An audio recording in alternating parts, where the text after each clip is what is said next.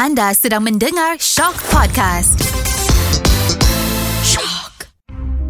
Jika anda diminta masuk ke sebuah bilik gelap untuk disoal siasat, apakah anda berjanji hanya akan berkata yang benar-benar? Tiada yang dusta atau selainnya, melainkan kenyataan yang benar sebenarnya. Mungkin ia pahit untuk ditelan, pedih untuk dikenang. Mengadaptasi konsep dark room atau bilik gelap, siri Shock Confession Bilik Gelap menggali dan membongkar kisah-kisah inspirasi rakyat Malaysia yang penuh tangis dan tawa. Di dalam bilik gelap ini, perca-perca kenangan manis, pahit, sedih, marah dan kecewa, malah kesesalan dan harapan dalam memburu piala kehidupan diluahkan secara telus dan jujur. Inilah Confession Bilik Gelap. Hai bertemu kembali dalam Shark Confession Bilik Gelap bersama saya Kimi Anshari. Terima kasih kerana sudi setia bersama Bilik Gelap ni. Sekarang dah episod ke-71 panjang perjalanan Bilik Gelap ni. Dan saya yakin pendengar menanti-nantikan siapa lagi yang boleh menceritakan cerita inspirasi mereka kepada kita untuk jadikan pedoman dalam kehidupan. Dan minggu ni saya membawa seorang yang mereka juga yang membuka mata saya tentang seronoknya membuat podcast ni. Dan saya nak jemput dalam bilik gelap ni Syafa dan juga Haikal daripada Podcast Tinker. Terima kasih Syafa, Haikal kena sudi bersama dengan saya dalam bilik gelap ni. Sebenarnya ramai dah kenal Syafa dan juga Haikal daripada Tinker Studio dan juga Podcast Tinker kan. Tapi sebenarnya ramai tak tahu macam mana korang berdua say yes untuk berada dalam keluarga Tinker sendiri. Boleh tak ceritakan benda tu?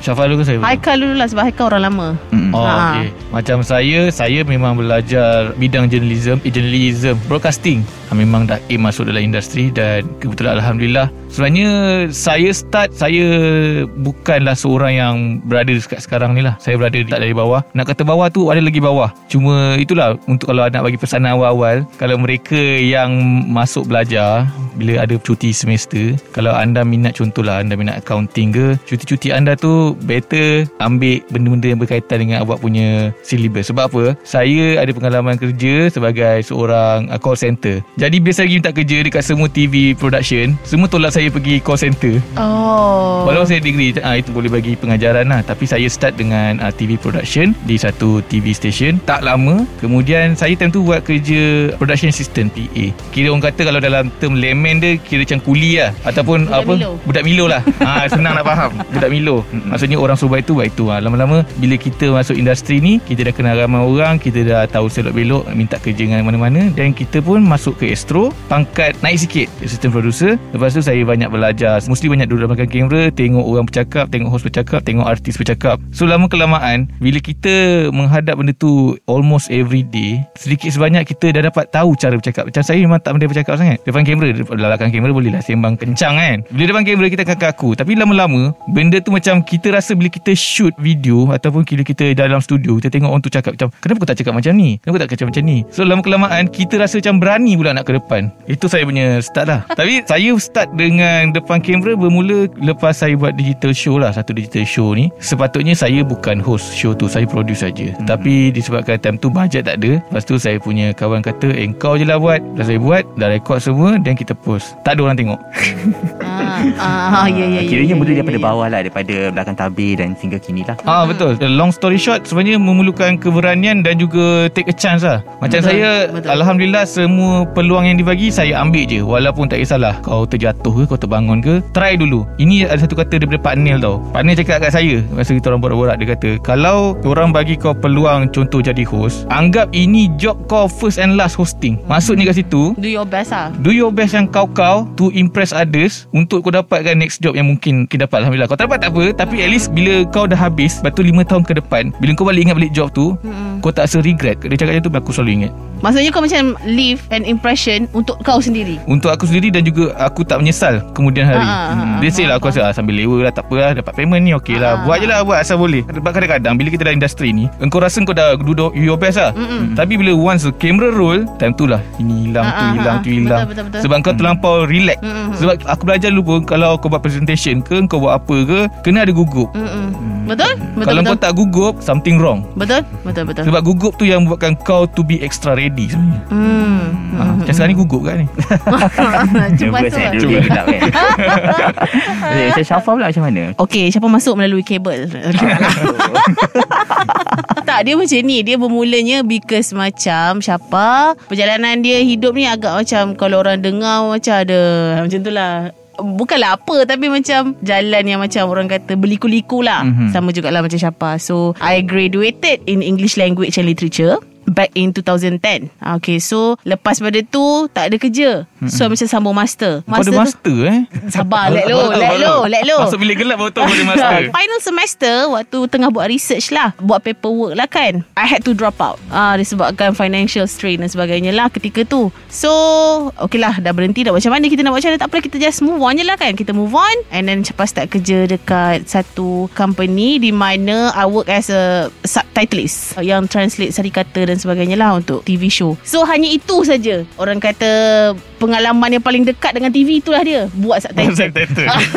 itu paling dekat dengan TV And then dia punya pay It's quite rendah lah Compared to my experience lah. Because waktu belajar tu Siapa dah start buat freelance apa semua tau. Tapi sebab kita nak ada income So kita ambil je lah kan Job yang macam mana. So sampailah satu masa My friend Sesman Huze Kita orang memang unimates Memang kawan baik lah. So dia cakap macam Apa kau nak kerja tak dengan aku? Eh, Sebab dia perlukan freelancer Untuk dia punya TV show ah, Sebab time tu Tinker kecil lagi Time tu Digital show tak ada Tak ada. TV saja Ah TV saja and then memulakan uh, Tinker start dengan H Live. Lepas tu baru branch out kepada weekly shows. Ah so baru nak tambah orang nak tambah orang. So dia macam ah H tanyalah kan macam siapa kau nak kerja tak dengan aku? Tapi ni kontrak lah. Tapi kontrak pun yearly dan sebagainya lah. So I ask him how much uh, is the pay. So dia cakap sekian-sekian. Oh, ini banyak. So I took a leap of faith. Pergi je dengan tak ada basic, tak ada apa semua. Haze cakap jangan risau, aku boleh ajar kau semua. Bila masuk kerja tu macam tercengang-cengang lah ni apa benda buat kasih sebab tak tahu apa. Sebab belajar language apa semua, tak tahu apa.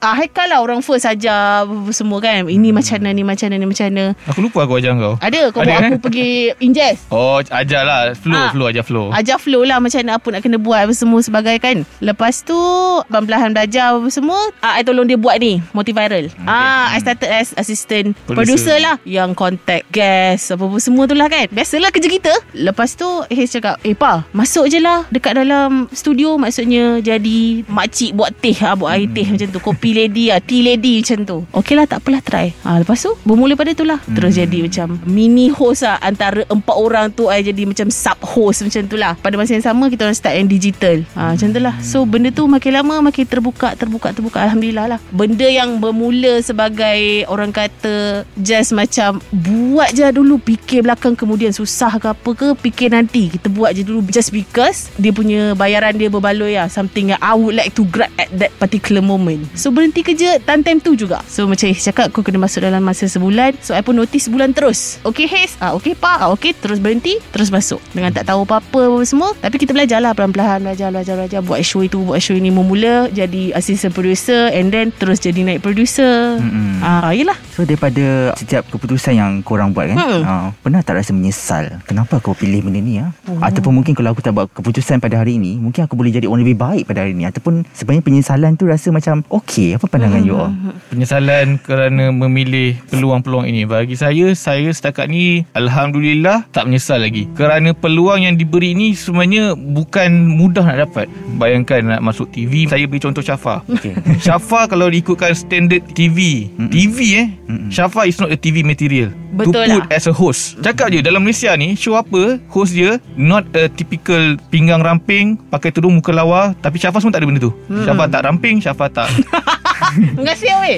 Terima kasih kerana menyatakan sesuatu yang fakta Bilik gelap. Walaupun Tak gelap ni kau tak nampak nampak aku ada ah. ramping ke tak Ada pinggang ke tak Tapi kau tetap kan? Orang Ah. Google nanti Orang Google nanti gambar kau Jangan risau ah, Tapi itulah maksudnya Contoh macam Siapa nak offer Syafa Job TV Macam saya kan? Umur masa tu 28-29 Siapa nak ambil saya jadi host? hmm, Dah terlambat. Baik ambil budak hero remaja. Hmm, betul. Yang muda bawa keluar Masuk industri handsome lah tu. Aku Betul. siapa je pakai spek lagi? Mm-mm. ha, Maksudnya peluang yang kita dapat ni Ialah peluang yang jarang le- orang lain dapat. Betul. Sebab itu tu aku rasa peluang tu bila dah dapat ni jangan sia-siakan. Ambil je. Ah, tak kisahlah benda tu macam menyerenyahkan ke atau mungkin mengacau jadual hidup kau yang mungkin kau dah waktu cantik tiba-tiba dapat peluang ni. Kalau kau ambil kau rasa macam alamak aku terlepas satu momen ataupun mungkin hari yang aku patutnya relax lah hmm. untuk aku me time tapi kau ambil sebab apa? Sebab kau tahu peluang ni tak semua orang dapat dan jarang nak dapat. Macam kita dapat dah jadi DJ Radio Sina. Itu paling unexpected lah sebab Betul. siapalah kami yang hanya buat podcast setiap minggu sembang benda yang mengapu dipanggil untuk membuat satu segmen di hari. Walaupun orang cakap lah hari Ahad je. Suara kau ada. tu je cakap. Betul betul betul. Macam Safa sini macam mana? I'm gonna be like macam oh kalau cakap macam ni orang akan macam uh, Riak je. Bukan riak Bunyi macam Islamic sikit Tapi tak Ha. Sebab macam I believe Macam setiap apa Langkah yang kita ambil setiap hari Semua ni dah ditentukan tau Semua maksudnya macam Memang dah tertulis Apa kau akan buat hari ni Apa kau akan buat esok So Setiap apa pilihan yang kita buat pada hari ini tu Mesti akan ada sebab dia kenapa Mesti macam setiap satu Keputusan yang kita ambil Setiap satu pilihan yang kita ambil Mesti ada something out of it To look back And then regret Kenapa aku tak buat macam ni. I lah personally rasa macam Agak tak best lah kat situ. Sebabnya macam Oh engkau sendiri yang pilih jalan tu. Bila sebelum kita buat keputusan Mesti macam kita dah fikirkan macam Apa akan jadi kalau aku buat begini Begini begini. And then kau pun ambil keputusan And then kau pun dah dapat keputusan tu. So macam just move forward lah. Instead of macam pandang makan Kalau aku belajar rajin-rajin dulu Mesti aku jadi doktor. That's a reason why You tak jadi doktor Maksudnya macam Secara unconsciously Sebenarnya kita tahu Kita punya capacity sendiri And then Kita tahu Kita punya goal sendiri. Kita memang takkanlah nampak eh, Betul-betul Apa akan jadi Sebab mana ada orang tahu Apa akan jadi esok hari right? Mm, So betul. jadi ah, Apa benda yang kita buat hari ni It's okay to reflect back. Tapi macam untuk menyesal tu Aku rasa macam Unnecessary Tak patut sebenarnya. Bukan kau boleh patah balik Ah. masa pun. Bukan kau boleh patah balik masa pun. Okay you want to fix uh, Whatever you want to fix tu Boleh. Uh, Just ambil ni. Tapi macam Untuk menyesal tu Tak adalah Jangan lah Tak best lah Sebab macam nanti Kita susah nak let go Betul. Ah gitu Cakap pasal patah balik masa eh. Hmm. Kalau ada satu kuasa untuk Hmm. korang patah balik masa korang ni untuk ubah something untuk menjadi Syafa dan Haikal lebih baik pada hari ni. Apa yang mungkin korang nak ubah ataupun korang rasa macam jatuh bangun korang lalu ini okey je aku okey je weh tak nak ubah lah ke macam mana? Apa pandangan korang? Kalau saya Saya nak ubah Waktu saya SPM dulu Sebab saya punya aim Sebenarnya bukan industri ni Saya sebenarnya Mana jadi doktor sukan Kalau aku patah balik masa dulu Kalau aku tahulah Admit itu akan bantu aku Masuk universiti mana-mana Aku akan patah balik ke zaman SPM tu Aku akan cakap dengan diri aku lah Patah balik cakap Kau belajar betul-betul. Sebab engkau Sebenarnya deserve Apa yang kau nak kejar. Sebab aku boleh dapat benda tu. Tapi sebabkan aku time tu Mungkin ambil sambil lewa Tapi aku syukur je lah Apa yang ada sekarang kan. Ha. Cuma kalau aku boleh patah balik masa Aku nak cakap macam tu lah Belajar betul-betul. Sebab kau nak tolong family kau Sebab kau tahu Kau akan lagi happier Dengan buat apa benda yang kau minat. Oh handsome gila Kalau kau macam pakai kod doktor kan? Ada stethoscope Oh my god. Doktor sukan faham Oh ya Oh, Syafa macam mana? Kalau macam Syabah pula I am the best version of me today And I'm going to be the best version of me tomorrow. So kau tak nak patah balik lah Tak nak, Rugi tak lah bagi aku lah. Sebabnya Macam Syapa adalah seorang manusia Yang hidup pada hari ini? Syapa adalah seorang yang macam Memang seize the day gila-gila punya Tapi tak adalah macam Kau rasa Ui rugi gila Aku tak buat benda ni semalam Tak Macam apa benda yang Buat pada hari itu Mesti akan ada something out of it. Tak kisahlah kau macam Just duduk tengok TV ke. At least you got something Out of it. Maksudnya kau tengok TV Okay new information that you got. Itu dah kira dah. Macam benda-benda kecil Yang selalu macam kita overlook Dalam kehidupan seharian kita. Uh, I am the person yang macam Selalu ambil kira benda tu Dekat dalam Apa pun kat dalam kehidupan seharian lah. So Nak ubah tak nak ubah? tak nak ubah. Pun nak Ya, patah balik Dan nak Hmm. pergi tukar Apa-apa. Sedangkan macam Every single thing yang jadi dalam hidup I Yang dulu-dulu Daripada I sekolah Sampai sekarang tu Setiap apa yang jadi tu It taught me something. At least something Dekat dalam kehidupan sekarang Ada dua perspektif berbeza. Hmm. Satu nak patah balik, satu tak nak patah balik. I think sebab Syafa dah jumpa the best version of herself lah. Macam saya bukanlah nak kata tak bercukur tapi maksudnya saya nak cuba macam-macam benda. Kalau contohlah aku dapat merasai sedikit kemanisan benda yang aku nak buat tu, aku dah cukup. Maksudnya aku tak rasa langsung. Actually Haikal tak terlambat tu Pergi lah sama belajar Tak boleh siapa nak, siapa nak buat radio? Aduh Kita dalam hidup ni Ada 24 jam Haikal Okay cakap pasal comparison eh Sebab Mm-mm. saya kenal Syafa daripada Buruk Cantik Kenal Haikal daripada Abang Troll kan Dia Troll sekarang Lala. Troll Lala kan Okay pernah tak rasa Macam compare diri Syafa dengan orang lain Macam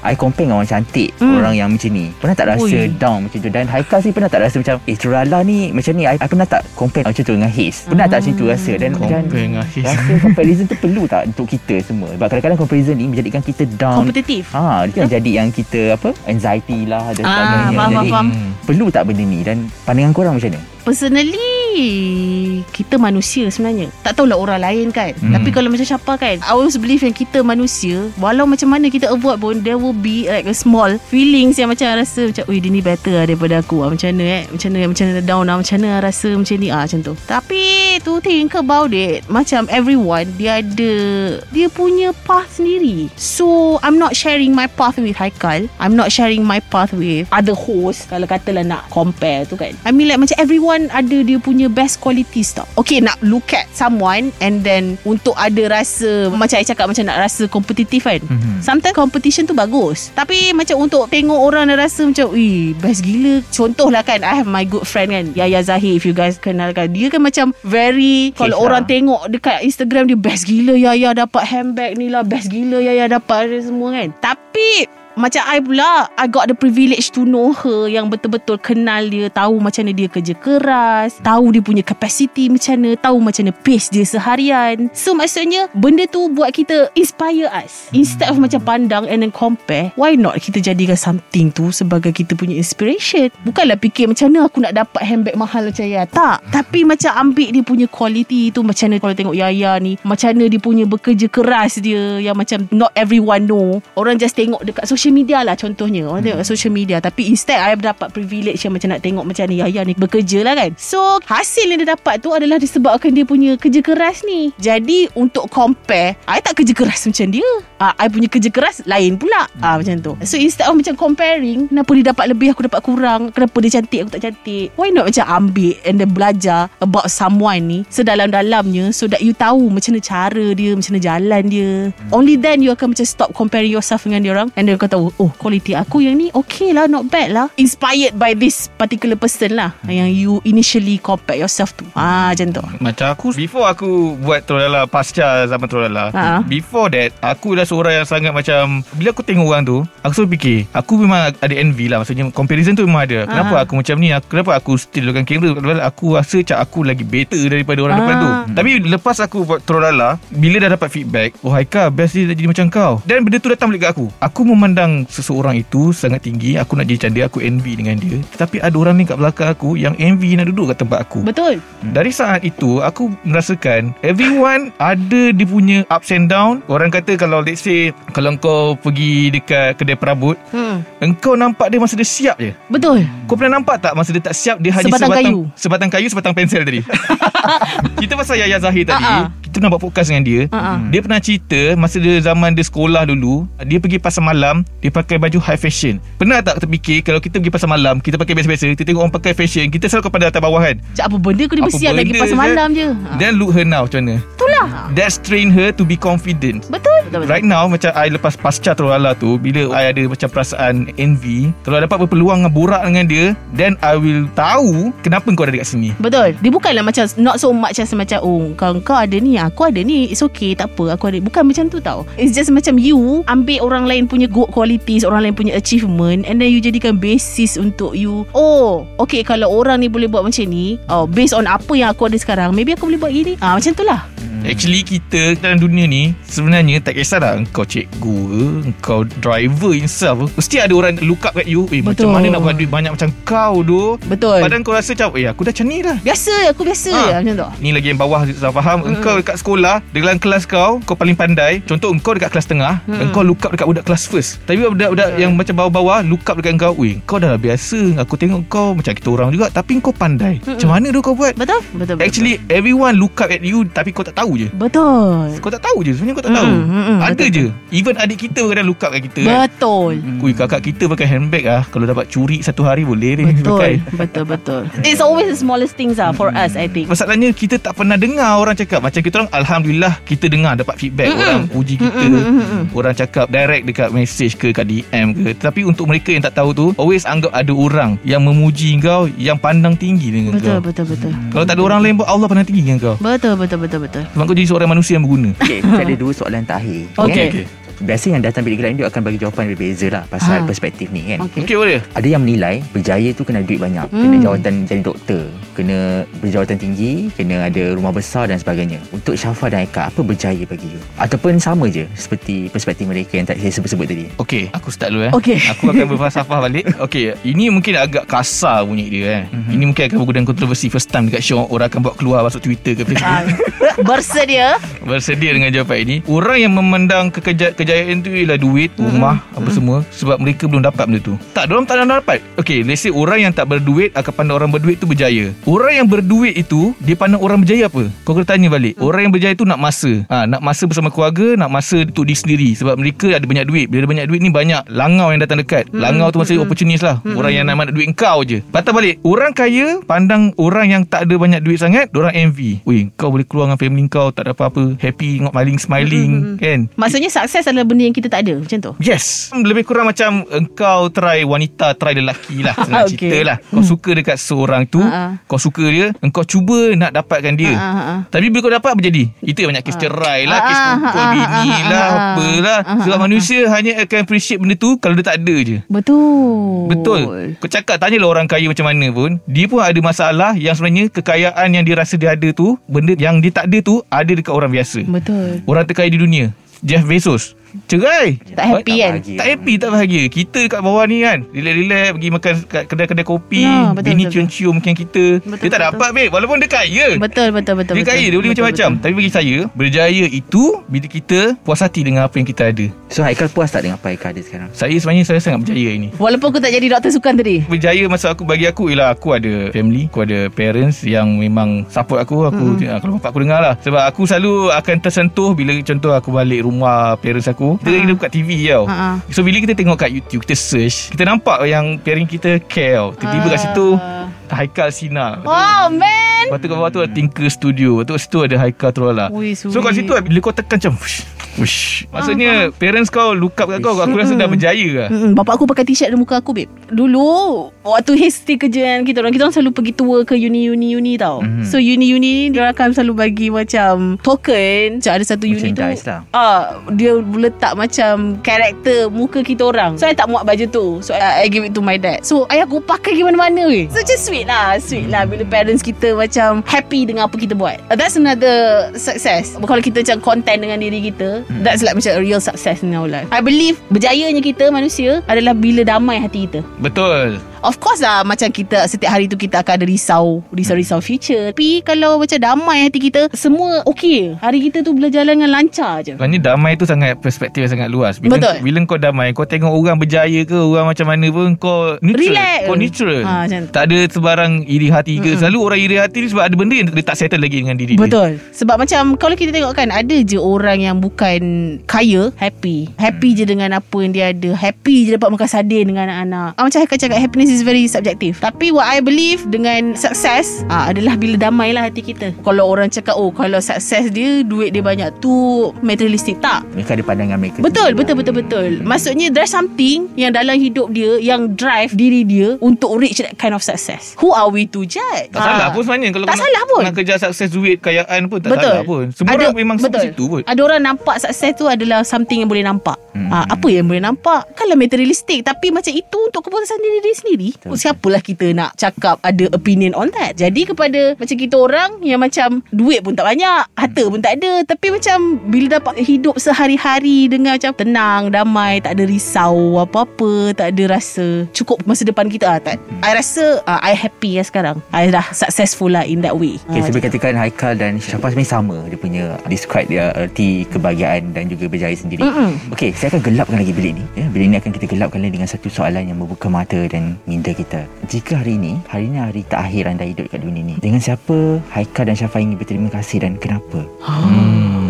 Okey. Ramai. Sebabnya macam Hidup kita ni Tak pernah hanya kita seorang. Dari kecil Kita ada parents. Bila kita dah sekolah Ada kawan-kawan. Semua maksudnya hidup kita ni Mesti Kalau orang kata lah Macam kalau hidup kita Kau memang hidup membesar seorang-seorang Tak. Setiap manusia tu Dia mesti akan encounter dengan manusia lain. So Apa yang kita dapat Daripada manusia lain tu Ilmu sebenarnya ilmu apa benda yang kita buat jadi bekal hidup kita ke depan. Jadi terima kasih tu terima kasih kat semua orang lah. Terima kasih dekat orang yang Syapa pernah jumpa. Terima kasih dekat orang yang pernah Syapa kenal. Itu je lah terima kasih tu meluas lah. Terima kasih kat parents apa semua tu tu of course lah kan. Apa kata-kata akhir? Ah, kata-kata terakhir Kalau ini hari last eh Kata-kata terakhir Mungkin Kalau ada masa in the future Untuk ingat siapa Ingatlah something Bukanlah kebaikan yang siapa buat Tapi something yang Good that you get out of me Mungkin itu adalah Orang kata Sedekah untuk siapa pula Kat alam lain Macam Haikal pula macam mana? Dengan siapa yang berterima kasih dan kenapa? Dan kata-kata ucapan terakhir. Kalau hari ni lah eh Pada saat ini Selalu uh, Saya akan terima kasih uh, Family Parents tu Macam biasa Masih dalam skrip Tapi sebenarnya aku nak terima kasih uh, First kali Foremost Aku rasa orang yang shape aku Dalam bidang pekerjaan Aku nak thank you Kak Adli ya. I mean dalam progress uh, Hidup aku sebagai seorang Yang bekerja ni Aku nak thank you to Adli bos Sebab bagi aku opportunity Yang mungkin tak pernah orang lain nak bagi. Hmm. Jarang sekali orang nak bagi opportunity macam ni.